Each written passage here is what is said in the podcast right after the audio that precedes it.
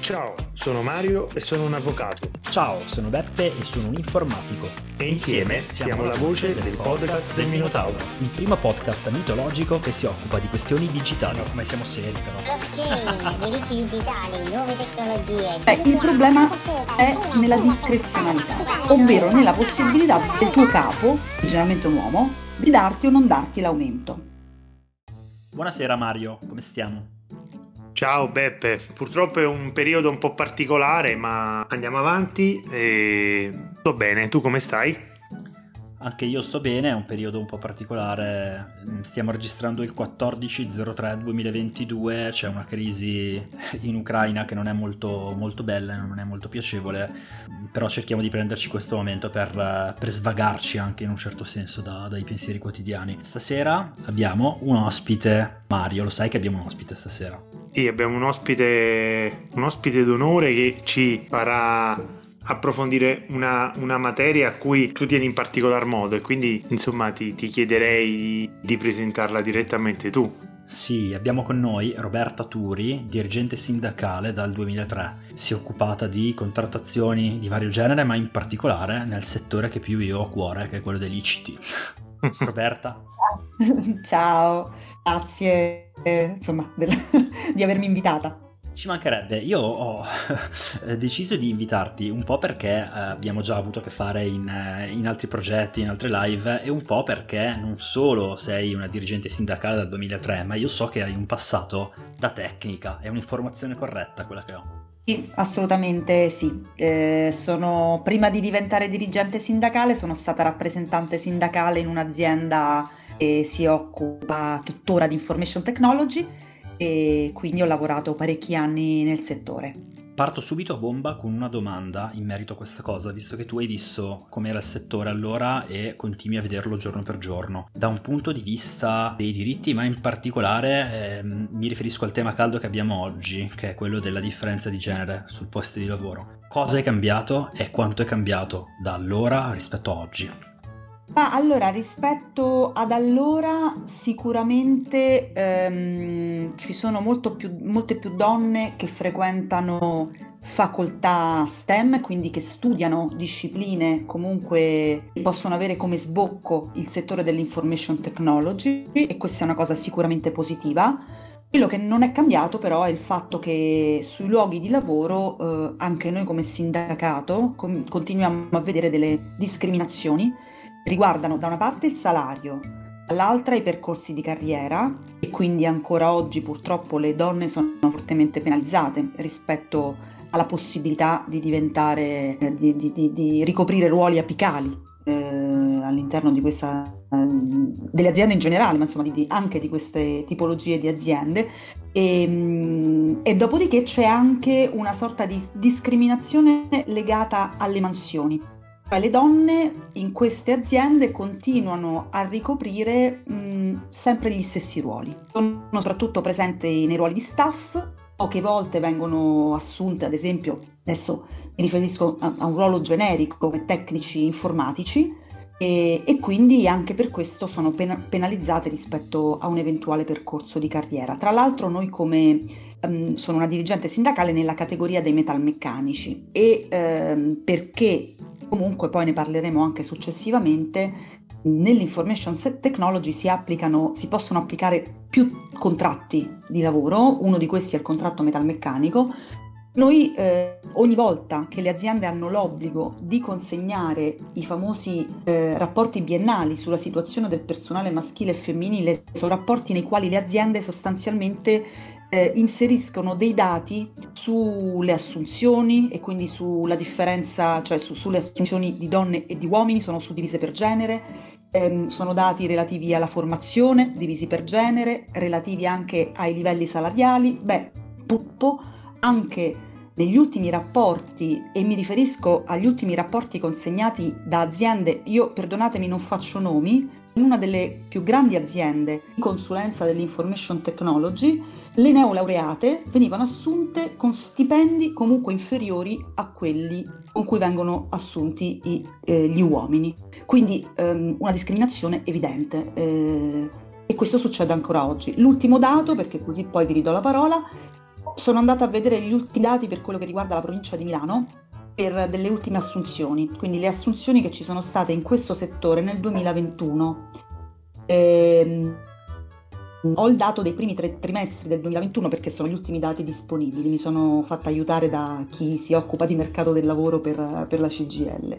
E quindi eh, nel 2021 eh, sono stati assunti, quindi nei primi tre trimestri, 3.373 tecnici informatici, 1.642 uomini e 731 donne. Quindi ecco questo per farvi capire che anche nelle assunzioni continua a, a permanere eh, nell'information technology una discriminazione. Io vengo in coda e ti faccio una domanda Roberta che mh, c'ha poco, c'ha poco di, di, di, avvocato, però eh, sento molto spesso parlare giustamente e correttamente, appoggio e sposo in pieno quella che è la problematica relativa al gender gap, però mh, difficilmente qualcuno propone qualche soluzione concreta per risolverlo. Quindi chiedo a te, eh, ma quali possono essere concrete soluzioni anche da un punto di vista legislativo per abbattere questa tipologia di male che ci affligge con uno specifico riguardo anche al settore ovviamente tecnologico, se, se è possibile? Allora, intanto eh, secondo me bisogna insistere sulla questione culturale perché, perché comunque insistendo su questo inevitabilmente si farebbero dei grandi passi avanti.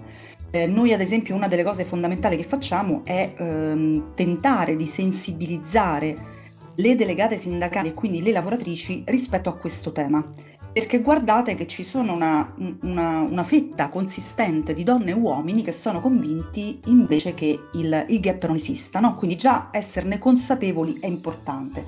Quindi abbiamo tutta una serie di commissioni, che, commissioni paritetiche con le aziende, nelle quali discutiamo di questi dati e facciamo in modo che vengano raccolti ogni due anni eh, perché nel momento in cui riscontriamo un gap è evidente che eh, tentiamo mettere in campo delle azioni per risolverlo. Quindi qua, quali sono queste azioni?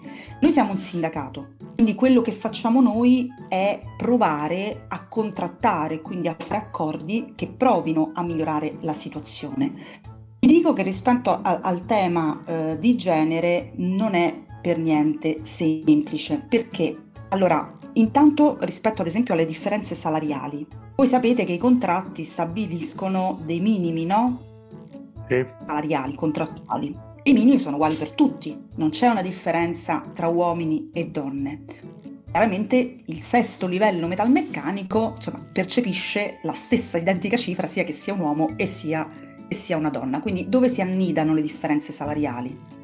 Beh, chiaramente intanto nella possibilità di carriera e quindi generalmente le aziende, cioè le, le donne permangono in livelli più bassi rispetto agli uomini. Dopodiché nel cosiddetto salario discrezionale. Che cos'è il salario discrezionale? È l'aumento che ti arriva in busta paga piuttosto che il bonus che l'azienda ti dà in maniera discrezionale, ovvero lo dà a te perché ti ritiene bravo, perché pensa che tu sia più meritevole, eccetera, eccetera, perché hai raggiunto risultati, eccetera, eccetera, eccetera. Ora, una, in questo senso io faccio un appello. Più c'è salario contrattato e quindi meno c'è salario discrezionale e meno discriminazione ci sono.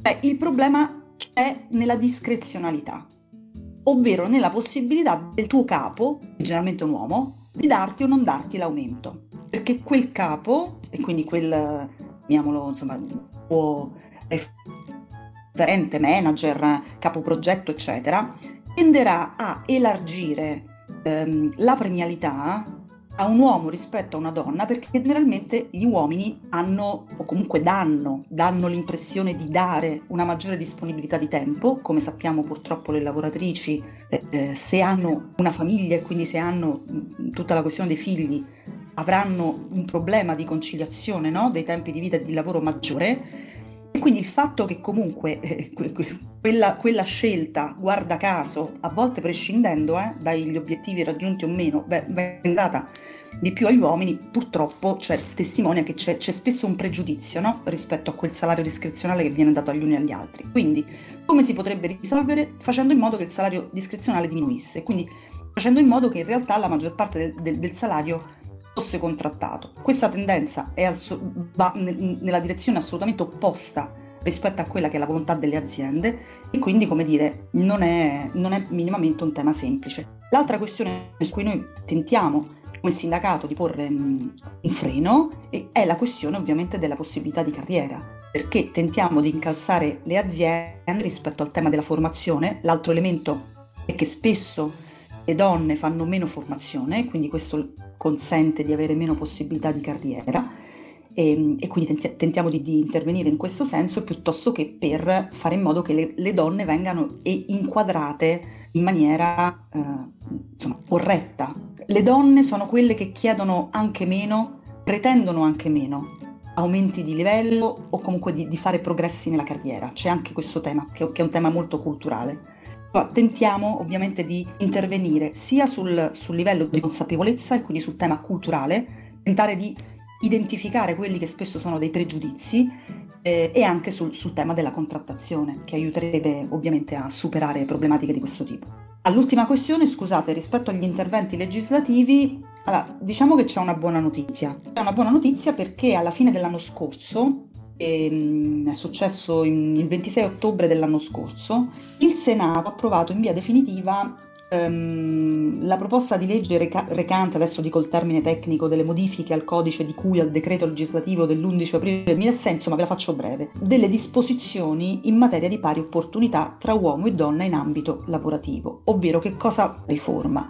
Propone delle novità molto importanti sul piano dell'ampliamento e le ipotesi di discriminazione di genere, una trasparenza per le imprese che sono tenute ad adottare il rapporto sulle retribuzioni del personale, nonché l'introduzione di un sistema premiale che incentiva i datori di lavoro a prevenire i potenziali divari retributivi e a promuovere la cultura delle pari opportunità. Quindi, tanto per capirci, intanto le aziende sono tenute a presentare quel rapporto di cui vi parlavo prima e quindi il rapporto biennale sulla situazione del personale maschile e femminile anche sotto i 100 dipendenti, cioè fi- mm, mm, le aziende quindi fino a 50 dipendenti, cioè fino che hanno almeno 50 dipendenti, sono tenute a presentare questo rapporto.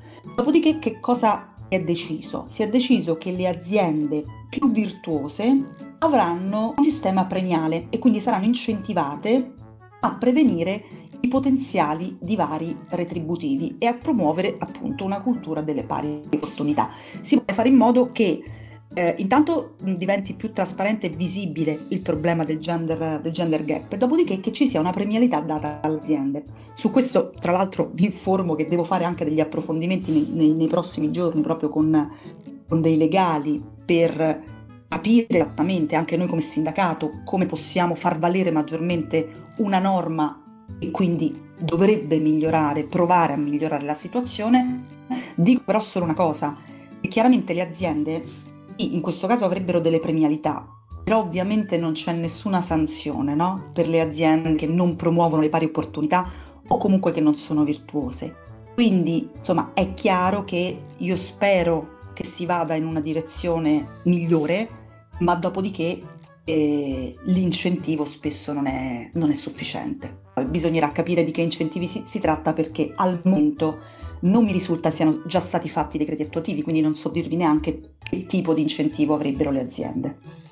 Incredibile, mi fai venire in mente una storia eh, con cui sono entrato a contatto poco tempo fa tra le, le, i vari progetti che seguiamo, podcast Minotauro, Pausa Caffè, eh, siamo entrati in contatto qualche mese fa con un imprenditore che si chiama Simone Terreni. Poco tempo dopo è diventato noto al grande pubblico, invitato in televisione, insomma tutto quello che, che viene di conseguenza, perché a un colloquio di lavoro la candidata disse però devo confessare una cosa, eh, sono incinta. E la reazione dell'imprenditore è stata: Ma meglio, una vita in più, no? Eh, sei comunque assunta e inizi domani. Eh, sono rimasto molto perplesso dal fatto che il pubblico sia rimasto scioccato da una cosa del genere, cioè non è illegale. È, sbagliato, è profondamente strano eh, non assumere qualcuno perché è incinta. Cioè, a me sembrava eh, scontato, e invece questa, diciamo, reazione del datore di lavoro è diventata appunto un fenomeno mediatico. Certo, la lavoratrice è stata estremamente corretta ed onesta a dirlo perché, come sapete, non era assolutamente obbligata no? a far presente il suo, il suo stato e quindi a, a, insomma, a informare chi le stava facendo il colloquio del suo stato. Ovviamente è stata assolutamente, cioè, io dico corretta e onesta più che altro perché forse era un'informazione utile da dare nel momento in cui ti stanno, ti stanno per assumere, però non era, non è tenuta. E, ehm, la maggior parte delle persone sono rimaste stupite perché, come potrete immaginare oggi, eh, in un momento in cui eh, la precarietà è ancora, eh, purtroppo quando io prima vi ho parlato di assunzioni, eh, nel, nel, nel, settore del, dell'information technology a Milano parlavo di tutte le tipologie di assunzioni. E, quindi bisogna anche sapere che quando si parla oggi di assunzioni, si parla di assunzioni che possono essere anche assunzioni di un solo giorno, no? Questo bisogna saperlo. E la maggior parte delle assunzioni sono a tempo determinato o comunque assunzioni con contratti di lavoro non a tempo indeterminato. E, e questo ovviamente è, condiziona ulteriormente le lavoratrici, perché non c'è dubbio che nel momento in cui una lavoratrice rimane incinta, ancora oggi, ancora nel 2022, rischia di perdere il posto di lavoro. Tanto più se, se chiaramente ha un lavoro precario, quindi a termine, e, e, quindi rischia il primo rischio di non venire riconfermata. Sì, purtroppo questa è la, è la realtà, è ancora così.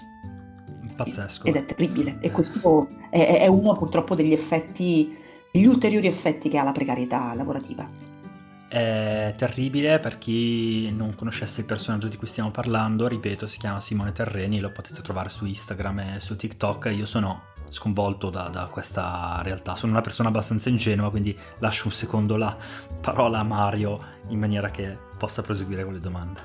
Sì, sì, e, um, sulla falsa riga di quello che ci dicevamo, io volevo approfondire con, con una battuta, permettimi Roberta, quello che è il, diciamo, il connubio tra il mondo della tecnologia e quello invece del, diciamo, del sindacato. Come si sposano questi due eh, poli opposti? Perché visti dal, dall'esterno sembrano un po' due poli opposti, cioè quindi come eh, si, si, sposano proprio concretamente lavoratori del mondo della tecnologia con un'organizzazione che comunque ha una sua base storicamente legata forse a, a figure un po' più slegate dal mondo della tecnologia, ecco, quindi eh, e soprattutto come ci si avvicina al concetto al mondo del, dell'associazionismo, dei sindacati, un lavoratore che magari è, diciamo, cosiddetto millennials o comunque lontano anche concettualmente da determinati diritti. Eh, non è un, un, tema, un tema, semplice, infatti. Mm, io faccio il mio, il mio esempio, io mi sono avvicinata al sindacato perché dopo tanti tanti anni di precarietà, io poi non so se sono stata sfortunata io o se la mia è una storia trattante, tra l'altro vi sto parlando ovviamente di, di un po' d'anni fa, però intanto sono stata precaria per tantissimi anni, quindi ho avuto tutta una serie di contratti a termine.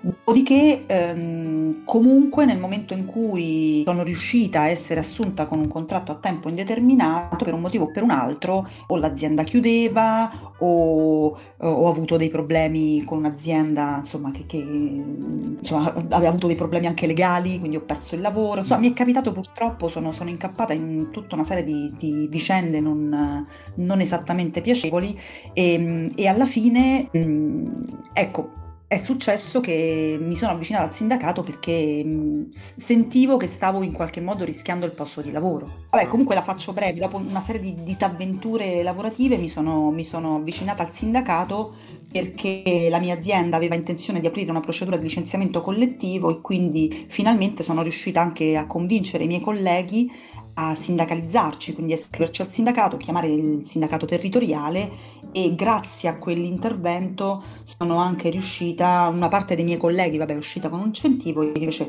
riuscii a essere ricollocata in un'altra, in un'altra azienda.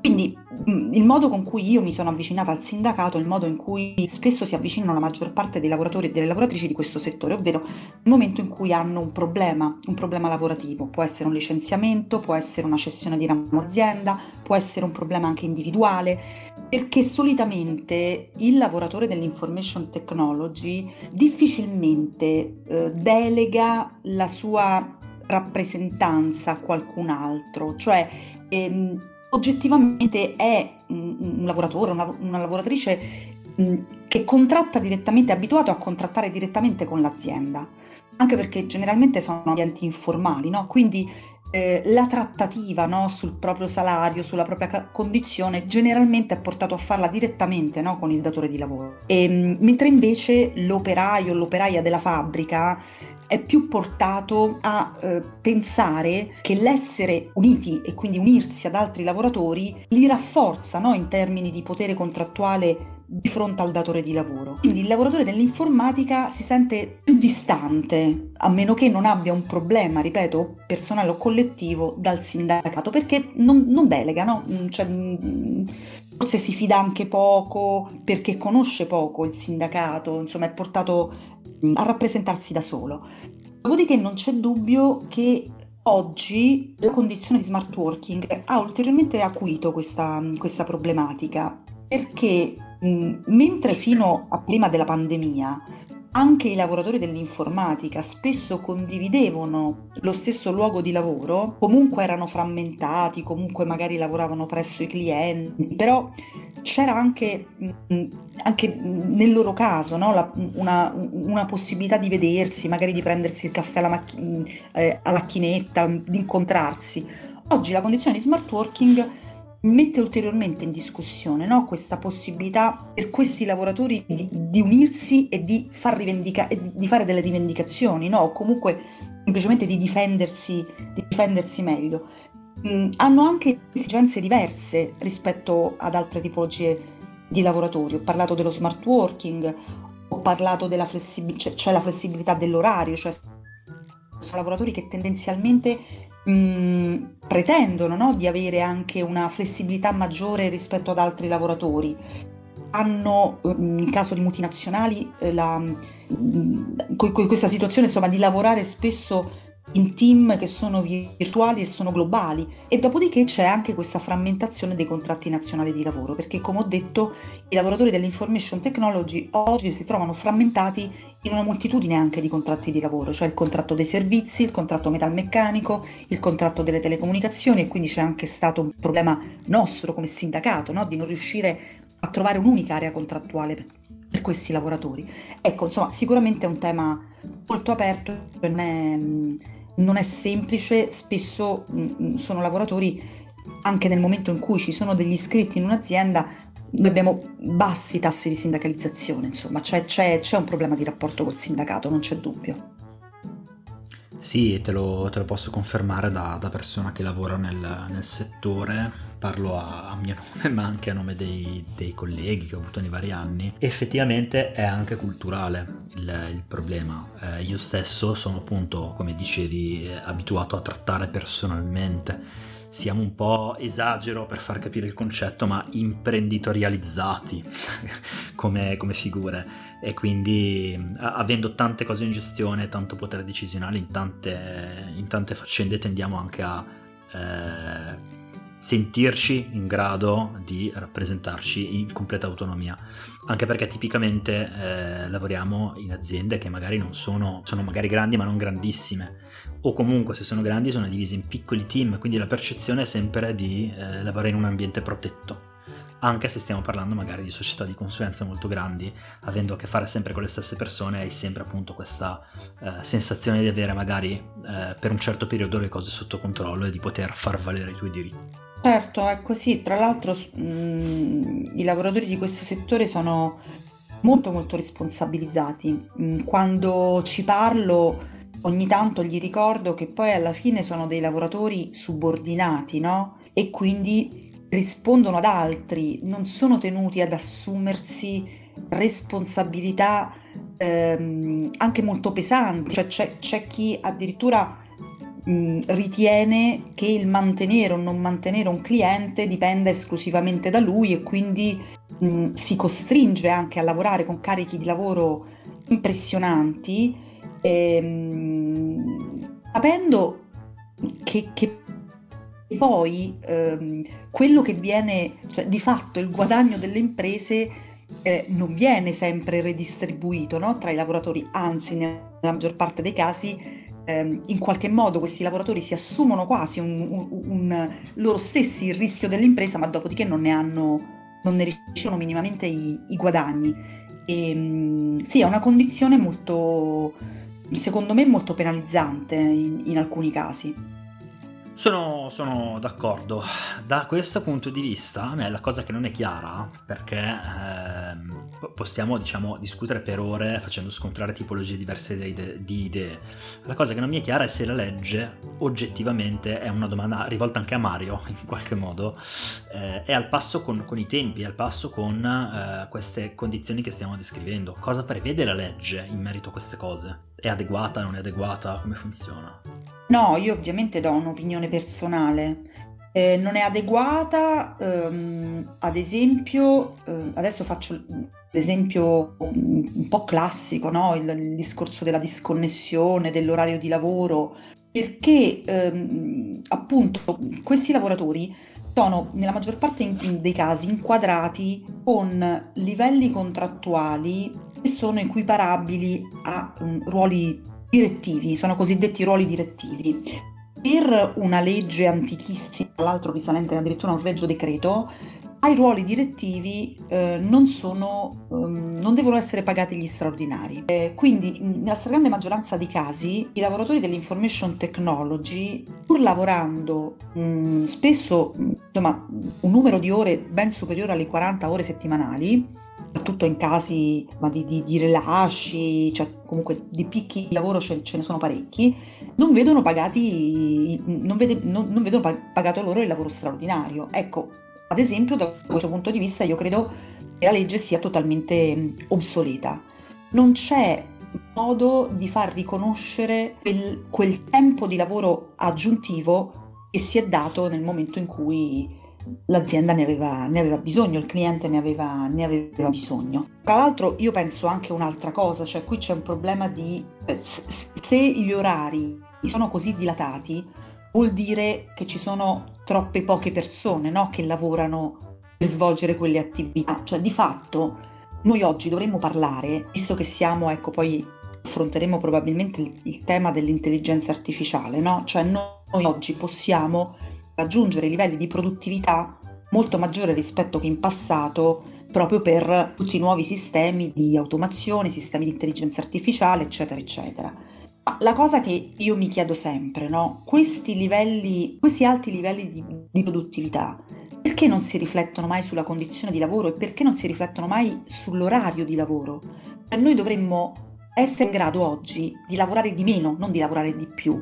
Eppure in questo settore, ma come in altri settori, ma adesso insomma ci stiamo concentrando su questo, io vedo che ci sono molti lavoratori che lavorano costantemente più di 8 ore al giorno. Quindi perché non si può parlare no, di livelli di benessere maggiori nel momento in cui la condizione oggi, cioè quello, quello che posso fare in un settore com- come l'information technology è, ripeto, ben diversa da, da quello che potevo fare un ventennio fa, eppure è così. Quindi per questo io dico, cioè c'è un tema di salario e c'è un tema di orario di lavoro grande come una casa. La, loge, la legge non risolve assolutamente nulla perché per questi lavoratori, lo ripeto, essendo consi- considerati lavoratori che, ha, che, hanno ruoli direttivi, addirittura eh, ci potrebbe non essere un limite d'orario. Ovviamente non deve essere così, non può essere così. Cioè, io tendo a ribadire, cioè l'orario di lavoro deve essere quello di 40 ore a settimana e quindi lo straordinario deve essere veramente straordinario, ma sappiamo che poi alla fine anche per quel tipo di,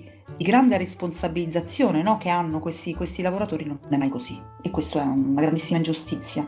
Io su questo sono, sono d'accordo con te, anche se la mia, la mia idea è quella di, eh, soprattutto per settori come quello dell'information technology, di scollegare totalmente la concezione del tempo dalla, dal fattore retributivo, cioè viviamo in una realtà in cui dovrebbe essere forse il, il risultato, l'obiettivo, l'unico, l'unico, punto di riferimento e non cercare di ingabbiare eh, il lavoratore anche fingendo no, di, fac- di, farlo lavorare a distanza, quindi il smart working, il lavoro agile, eh, in un determinato periodo di tempo per averlo in qualche modo il controllo, il controllo, formale del suo operato, soprattutto per le opere intellettuali come può essere quella del, chi, chi, di chi lavora nel settore informatico, secondo me è un parametro che molto spesso gli imprenditori prima ma anche il legislatore dimentica di avere, potrebbe essere quello del, del, del risultato, dell'obiettivo, dell'organizzazione e non soltanto della giornata lavorativa quantificata in ore.